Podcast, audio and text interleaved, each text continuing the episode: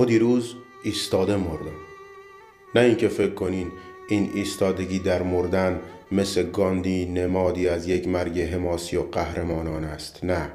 ما دیروز واقعا ایستاده بودم که مردم.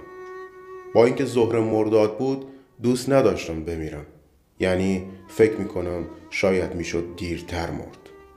ممکنه باور نکنین اما اگه دیابت اجازه می‌داد و ایزی لایف گرون نشده بود حتی بعضی وقتها به زنده موندن ده سال بیشتر از سن امید به زندگی هم فکر می‌کردم. بی دلیل و بدون منطق. روبروی مسجد برمئی های آبادان همون جایی که اولین بار فهمیدم می‌تونم بنویسم ایستاده بودم که کرخت شدم. سردرد گرفتم و فقط چند ثانیه طول کشید تا ببینم که افتادم. به خاطر همینه که میگم ایستاده مردم. حداقل مطمئنم که چند ثانیه از مردنم رو سر پا بودم. امروز فردای روزیه که مردم. روز خاک سپاری. دوروبر چاله که برام کنده شده شلوغه.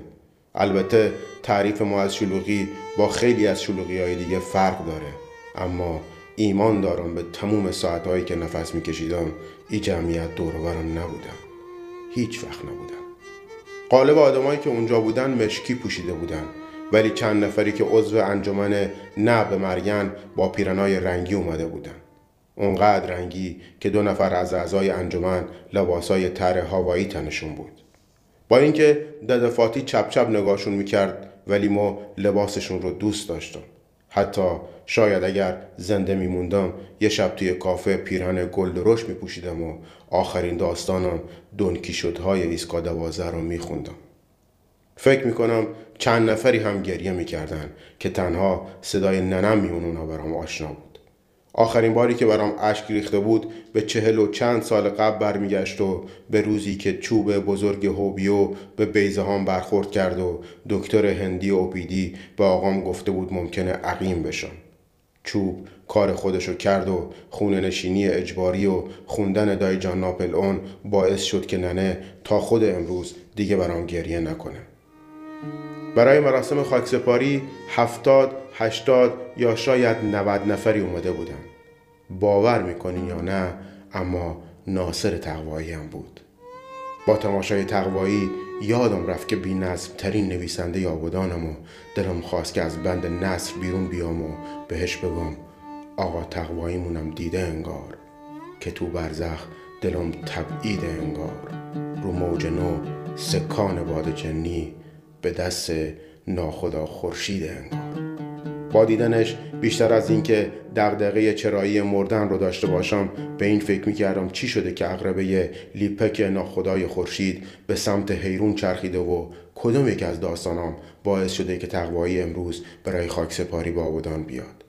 یا اینکه کدوم یک از هفتاد، هشتاد یا شاید هم نود نفری که امروز اینجان به تقوایی گفتن که یه داستان نویس هم شرید امروز مرده.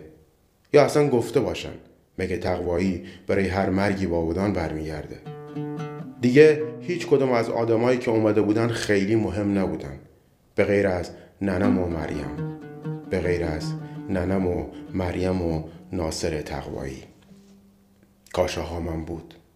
کاش آقا من بود و می‌دید تقوایی اومده و این اومدنش یعنی داستانای ما حرف مف نیستن و گوه زیادی نخوری که بعد از شنیدن اولین داستانم گفت رو پس بگیره. با خودم فکر کردم شاید قرار قصه ما بعد از کاغذی بیخط بشه داستان فیلم بعدیش. شاید یکی پیدا شده و بهش گفته که یه داستان نویس آبادانی هست که صبح پنیر می‌خوره تا شب و برای اینکه پولی برای خرید این حقی که ما از گوساله می‌خوریم داشته باشه یک میلیون و دویست و بیست و پنج هزار تومن در ماه درآمد داره. دیویست و بیست و پنج هزار تومن از خوندن داستاناش توی شبای کافی لوکس و یک میلیون هم برای اضافه کاری و شستن مسترای همون کافه. شاید یکی از همین هفتاد، هشتاد یا نود نفری که امروز اینجا هستن به تقوایی گفته باشه. یه داستان نویس آبادانی که دیگه نیست موقع بودنش اینقدر علی حاتمی رو دوست داشت و به اون اندازه به خدا بیامرز داستایوفسکی ارادت پیدا کرد که زمانی برای زن گرفتن و بچه داشتن پیدا نکرد.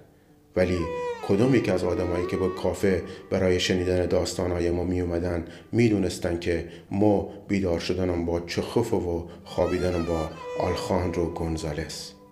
دور تقوایی شلوغ شده بود. بعضی از آدمایی که مشغول گرفتن عکس یادگاری بودن یادشون رفته بود که برای چی اومدن خاکستون و درگیر پیشبینی تعداد لایک هایی شده بودن که زیر تصاویر اینستاگرامیشون با متن به همراه خالق ناخدا خورشید زده می‌شد. پسر جوونی که کلاه لب پهن اسپانیایی سرش بود و چند بار توی کافه دیده بودمش میکروفون به دست داشت در موردم صحبتهایی می‌کرد که به عمرم نشیده بودم هر بارم که صدا می‌زد می‌گفت استاد. یا در بین صحبتاش از ما به عنوان الگوش یاد کرد. دلم می‌خواست بهش بگم آمو جان ما که الگوم پزشک زاد بود شدم یه نویسنده که پولی برای کشیدن دندون نداشت. وای به روزگار تو. پسر هر چند دقیقه یه بار بین حرفاش از حضور ملوکانه ناصر تقوایی تقدیر می‌کرد و به خاطر این تکرار تشکر فکر نمی‌کنم اومدن تقوایی کارون باشه. هیجانش اینو به هم ثابت می‌کرد. امید پسر دده فاتی آب معدنی به دست دنبال این بود که توی آفتاب نابود کننده مرداد کسی تشنه نمونه. دوندگیش توی این 24 ساعت باعث شده بود که قبری توی قطعه هنرمندان به هم بدن. باد توی سینش حجیم شده بود و به نامزدش فخر میفروخت که دایم رو وسط هنرمندان خاک می‌کنن نمی‌دونم. شاید این پیگیری به خاطر جبران اون چند روزی بود که توی چهارده سالگیش بهش توی اتاقم جا دادم. همون روزایی که بابا و ننش وسط خود ارزایش روبروی تلویزیونی که مال ناپخش می‌کرد مچش رو گرفته بودن. امید عینکی شده بود و سادگی و خلوصش شبیه به کسایی نبود که قدرت ارتباط برقرار کردن با تقوایی رو داشته باشه. ویدیو کلوبی توی بازار ایستگاه هفت و کنار دست فروشایی که مرغ زنده میفروشن به اسم سینمای جهان به غیر از تورناتوره باز کرده بود و به خاطر زد و بند سینماییش با رئیس اداره اهدای قبر به اهالی هنر منو کنار یه تدوینگر سینما خاک کرده شاید اگه آقای رئیس 15 بار لولیتا رو کرایه نکرده بود و با امید نگفته بود که به هیچ کس نگو ما حالا یه جایی ته خاکستون دفن می شدن. تنها کسی که می‌تونه ذهنم را از اینکه چرا تقوایی امروز اینجاست دور کنه مریم دختر آما عبدالله است. پهلوهاش از چربی به دو طرف کشیده پوستش چروکیده شده و قسمتی از موهاش که از دو طرف روسری بیرون زده هم سیاه داره و هم سفید اما با همه این زشتی های ناگزیر پیری هنوز قشنگه اینقدر قشنگ که بوی شمشاد میده گریه نمی‌کنه اما نمی‌دونم چرا فکر می‌کنم قصهش از ننم هم بیشتره. برام مهم نیست که مریم دخلی توی اومدن تقوایی داشته یا نه. مهم اینه که اومده. هوشنگ هولیگان تنها دوست و قدیمی ترین رفیقم از بندر خمیر هم اومده. رئیس کانون هنرهای نمایشی بندر که بعد از سالها انزوا امروز پشت میز میشینه و از تنهایی در اومده. شاید اگر علی پروین یا قاسم شیلینگر امروز توی مراسمم بودن با اطمینان تمام می‌گفتم کار هولیگانه. اما ناصر تهوایی نه. قبل از جنگ کار زمان بیکاری شده بود پیدا کردن دوستای دوران بچگی. توی خیابونا راه میافتاد و میگشت دنبال چهرههای آشنا و ازشون می‌پرسید تو هیچ وقت مدرسه مرگان نبودی؟ و از اونجایی که حافظه محاسباتیش قوی بود تا خود روز جنگ 82 درصد بهش جواب نداده بودن و ما بین 18 درصد باقی مونده بودن شاید اگر توی بمبارونای روزای اول جنگ تارای صوتیش آسیب نمی‌دید و موج نمیگرفتش امروز یه لیدر سکوهای فوتبال بود توی استادیوم. ولی قسمتش به تئاتر بود و امضا کردن مجوز نمایش برای اجرا. تاووسی هم هست. شاید اومدن تقوایی کار اون باشه. شاید می‌خواسته اون روزی که مست به کافه اومده بود و به چشام نگاه کرد و گفت بس کن نوشتن این چرندیات رو از دلم در بیاره. عینک آفتابیش شبیه به هیچ کدوم از عینکایی که قبلا زده بود نیست. می‌دونم ماشین بزرگی که زیر پاش هم بود شبیه به آخرین ماشینی که با اون به کافه اومده بود نبود. ماشینش بزرگ بود. کیا هوندا یا هیونداش رو دیگه نمی‌دونم. فقط می‌دونم که بزرگ بود. تاووسی می‌تونست خیلی ها رو با بودن بیاره. حتی روایت هست یه بار قبل از انقلاب زیار و میار خونش تا اختصاصی براش ترانه زاگالو رو بخونه. تاوسی تا اومد زل زد به دخترای خاکسپاری. عادتش این بود.